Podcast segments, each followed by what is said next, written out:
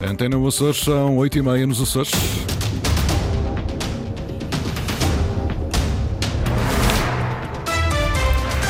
Vamos conhecer os destaques desta edição.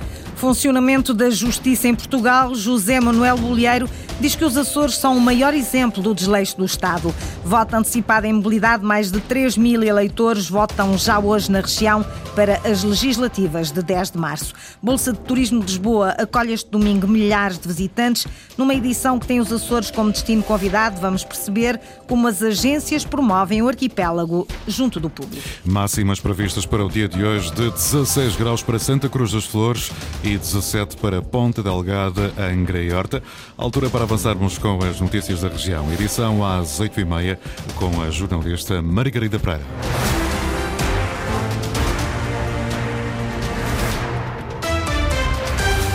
O presidente do governo regional diz que os Açores são o maior exemplo do desleixo no funcionamento da justiça em Portugal. No encerramento do Congresso dos Magistrados do Ministério Público, que terminou ontem à noite em Ponta Delgada, José Manuel Bolheiro criticou a irresponsabilidade do Estado ao longo de anos pela falta de investimento público necessário ao funcionamento da justiça em todos os seus domínios.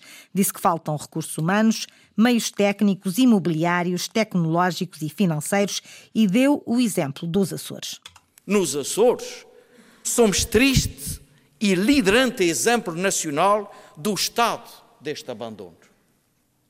Nos Açores, sentimos de forma ainda mais prevalente esse desleixo do Estado no cumprimento das suas obrigações de soberania, na defesa do cidadão e da reputação das instituições basilares do Estado de Direito que somos, na Constituição e nas leis, mas que na prática ainda estamos muito aquém do necessário e adequado. O presidente do governo dos Açores repudiou aquilo que considera ser a tentativa de se fazer do Ministério Público o bote expiatório do difícil funcionamento da justiça. Repudio com máxima veemência a tentativa de fazer da instituição portuguesa Ministério Público um bode expiatório do difícil funcionamento ou questionamento da investigação criminal ou da justiça em Portugal.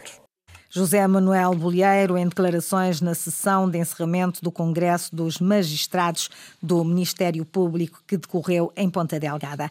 Em entrevista à jornalista Lília Almeida, a coordenadora do Ministério Público da Comarca dos Açores, revelou que no arquipélago o trabalho dos magistrados do Ministério Público é ainda mais essencial, porque são, em muitos casos, a primeira forma de acesso à justiça. Ao longo do Congresso foi uma expressão usada várias vezes. O Ministério Público, caracterizado como uma magistratura de porta aberta e de resto do chão, onde todo o cidadão pode entrar e ser ouvido. Nos Açores, essa proximidade é ainda mais real, sobretudo em ilhas onde por vezes nem advogados há. O cidadão, quando precisa de qualquer informação, ele tem que se dirigir a algum lado. E dirige-se a quem? Ao tribunal, quando a informação é desse âmbito. E com quem é que vai falar no tribunal?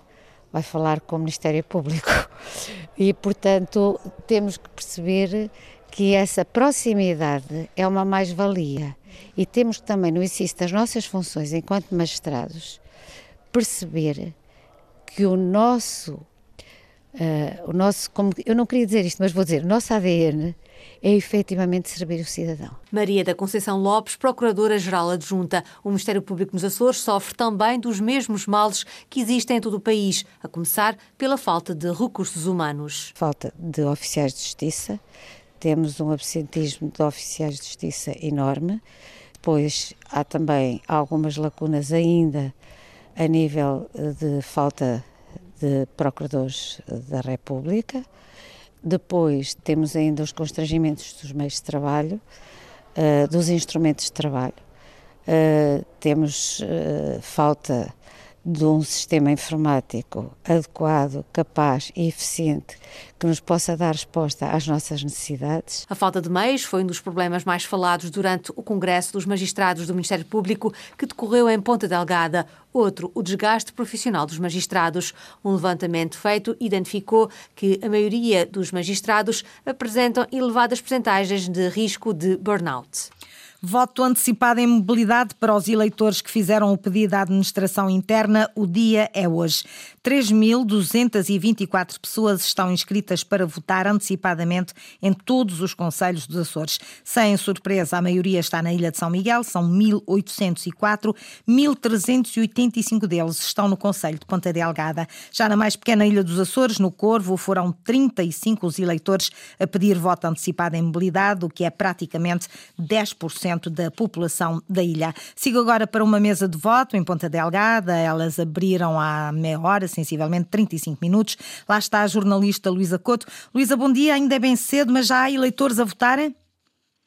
Já existem alguns, eh, aqui na Câmara Municipal de Ponta Delgada estão três mesas de voto, como disseste, com mais de 1.380 inscritos e, no caso concreto da mesa 3, onde me encontro, já votaram sete dos 406 inscritos. Ora, pela experiência que tivemos também no voto em mobilidade para as regionais eh, de 4 de fevereiro, a hora de maior movimento um, aproxima-se da hora do almoço, também da hora das missas, uh, e é nessa hora que este número poderá engordar um pouco mais. Uma nota também para a participação daqueles que aqui já vieram exercer o seu direito e uh, dever. Uh, muita gente jovem, à semelhança do que também havia acontecido no último ato uh, eleitoral, o que parece ser um bom indicador da participação deste voto em mobilidade. Jornalista Luísa Couto, numa mesa de voto em Ponta Delgada, há eleitores a votarem já hoje antecipadamente para as eleições de 10 de março. Estão inscritas nos Açores 3.224 pessoas e são mais de 200 mil em todo o país. Já tomaram a sua decisão isto enquanto os partidos políticos ainda continuam a tentar convencer os portugueses da bondade das suas propostas. A AD, a Aliança Democrática, esteve no pico com atenção dirigida para as obrigações de serviço público de transporte aéreo nas rotas não liberalizadas, como são as do pico David Borges. No encontro sobre as obrigações de serviço público, o cabeça de lista da Aliança Democrática insistiu na importância do Estado manter o apoio às rotas não liberalizadas. Paulo Muniz olha com preocupação para o atraso na conclusão do concurso público para as rotas e acusou o Governo da República de estar a penalizar a SATA e a colocar em risco as ligações de Lisboa ao Pico, Faial e Santa Maria. Nós vimos uma situação inaceitável de estar inscrito no orçamento de 2023 cerca de 10 milhões de euros para fazer o pagamento deste serviço que a SATA vem prestando há cerca de um ano e que pura e simplesmente o tem feito sem ser ressarcida destes valores. Nós temos uma situação insustentável para a SATA e que pode pôr em risco a continuidade deste serviço. O cabeça de lista aguarda por uma solução rápida para as rotas não liberalizadas e acusou o Governo da República de ter lançado o concurso público como manobra de campanha. Esta é mais uma manobra meramente de propaganda socialista. O concurso foi lançado recentemente, tem 62 dias para que as propostas sejam entregues e, novamente, a SATA terá que assegurar, pós 31 de março, estas ligações para que os açorianos por incompetência do Governo da República, não fiquem de um dia para o outro privados destas ligações. Durante a presença no Pico, Paulo Muniz visitou ainda uma empresa de matriz tecnológica. Um ano depois do fim de vida do anel de fibra óptica Interilhas, o candidato alerta para o risco de ruptura das comunicações com consequências para os residentes, mas também para o turismo e para o novo produto dos nómadas digitais. E no turismo é um imenso polo de atração para o público ávido de viajar e uma oportunidade para os agentes de viagens. Este domingo, último dia da Bolsa de Turismo de Lisboa, esperam-se milhares de visitantes. Os Açores, lembro, são o destino convidado deste ano. A jornalista Eduarda Mendes foi, em jeito de potencial turista, perceber como as agências de viagem cativam para o destino Açores. O olhar é nacional, o objetivo vender os Açores. Aconselho vivamente Açores para quem gosta de paisagens, de natureza. Uh, Açores tem isso. Uh, é verdade que o clima é um bocadinho inconstante, acho que é o que dá encanto aos Açores porque nós tanto vemos a, a, natureza toda a fluir e tudo, e como vemos as folhas molhadas, o cheirinho, a, a relva molhada, que é mesmo assim. A comida é fantástica também, uh, o melhor de, de, Portugal também não é? A comida e Açores também está nesse. Dito da agência de viagens Fernandes compara as atividades existentes na região a outros destinos internacionais paradisíacos. Eu tenho um grupo para sair em agosto de ver os cetáceos, por exemplo. E isso é uma experiência que só toda a gente pensa que vê golfinhos e baleias nos, nas Caraíbas e nós temos aqui tão perto nos Açores, não é? Em relação ao preço para se chegar à região, a Agência Nacional não considera que seja um destino caro, variando consoante a época do ano. Eu acho que não é dos sítios mais caros que possa haver. E mesmo trans, os transportes lá de carros, de aluguel de carros, é super em conta. A, a comida eu acho que é super conta e come-se muito bem. Um, os hotéis, aí de, depende muito, varia muito. E realmente a aviação varia. Esta agência já tem pacotes para quem procura os Açores. Nós aqui já temos Terceira e Graciosa, por exemplo, é um circuito de 5 dias. Nós tentamos ser Uh, trabalhar sempre com os operadores locais, diretamente aos operadores locais. Já nem levamos o nosso guia do continente, levamos sempre uh, com a perspectiva de haver lá guias que nos acompanham.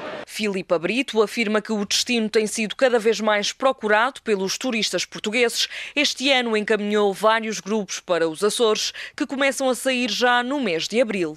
Já se sabe que as belezas naturais vendem os Açores, mas não estão sozinhas. A Bolsa de Turismo de Lisboa recebeu também iniciativas ligadas à cultura. Foi apresentado o projeto Diário de Bordo, um roteiro dos museus da região, que pretende estar integrado na promoção do destino Açores. Nem só de agências de viagens e de empresas de animação se faz o turismo dos Açores. A cultura também esteve presente nesta edição da Bolsa de Turismo de Lisboa. Os Açores são muito conhecidos pela natureza, mas somos muito mais do que paisagem. E realmente a, a nossa diversidade cultural é imensa, eh, a nível do património material, imaterial, gastronómico e, sobretudo, um património humano. João Paulo Constância, diretor do Museu Carlos Machado, que, em nome da Direção Regional dos Assuntos Culturais, esteve presente na apresentação do projeto Diário de Bordo, um roteiro de visita aos oito museus da região, é com o Museu do Corvo e Arquipélago Centro de Artes Contemporâneas, com o objetivo de incluir o produto nas dinâmicas do destino Açores. Como eu gosto de dizer, é um diário para colecionar memórias afetivas dos espaços museológicos dos Açores é proposta essa rota uh, com algumas informações úteis sobre os edifícios, sobre as instituições e também sobre as coleções, evocando o próprio um conceito mais puro de diário de bordo, que nesse uh, suporte fiquem registados todos os momentos uh, mais marcantes de apreciação, de contemplação e de vivências. portanto, há toda uma componente de registro, de suporte de registro pessoal. Diana Santos, da Direção Regional Nacional dos Assuntos Culturais. O diário de bordo tem validade ilimitada. Pensando na, na descontinuidade geográfica do arquipélago, e nós queremos que as pessoas voltem, uh, tanto as pessoas, primeiro as pessoas do arquipélago que conheçam as outras ilhas e as pessoas extra-arquipélago que voltem muitas vezes à região e vão completando a sua rota. Um roteiro focado em 22 espaços visitáveis e coleções associadas que quer envolver as pessoas numa viagem cultural pelas nove ilhas do arquipélago. Arquipélago. Açores convidados na Bolsa de Turismo de Lisboa, que abriu na quarta-feira para os profissionais, ontem e hoje para o grande público. Futebol, as equipas açorianas na Série C do Campeonato de Portugal jogam todas fora de casa este domingo. A primeira a entrar em campo é o Lusitânia da terceira. Joga às 10h30 no terreno do Peniche, numa altura em que é segundo classificado tem 41 pontos. Já o Rabo de Peixe, sétimo na tabela classificativa, com 27 pontos. Visita o terreno do Marinhense às duas da tarde. À mesma hora, destaque para o Fontinhas, que tem deslocação à casa do Gouveia. A equipa terceirense está no 11º lugar, tem 24 pontos, mas tem um jogo a menos. Foram as notícias da região, edição das 8h30 com a jornalista Margarida Pereira. Notícias em permanência, cores.rtv.pt e também no Facebook da Antena Uças.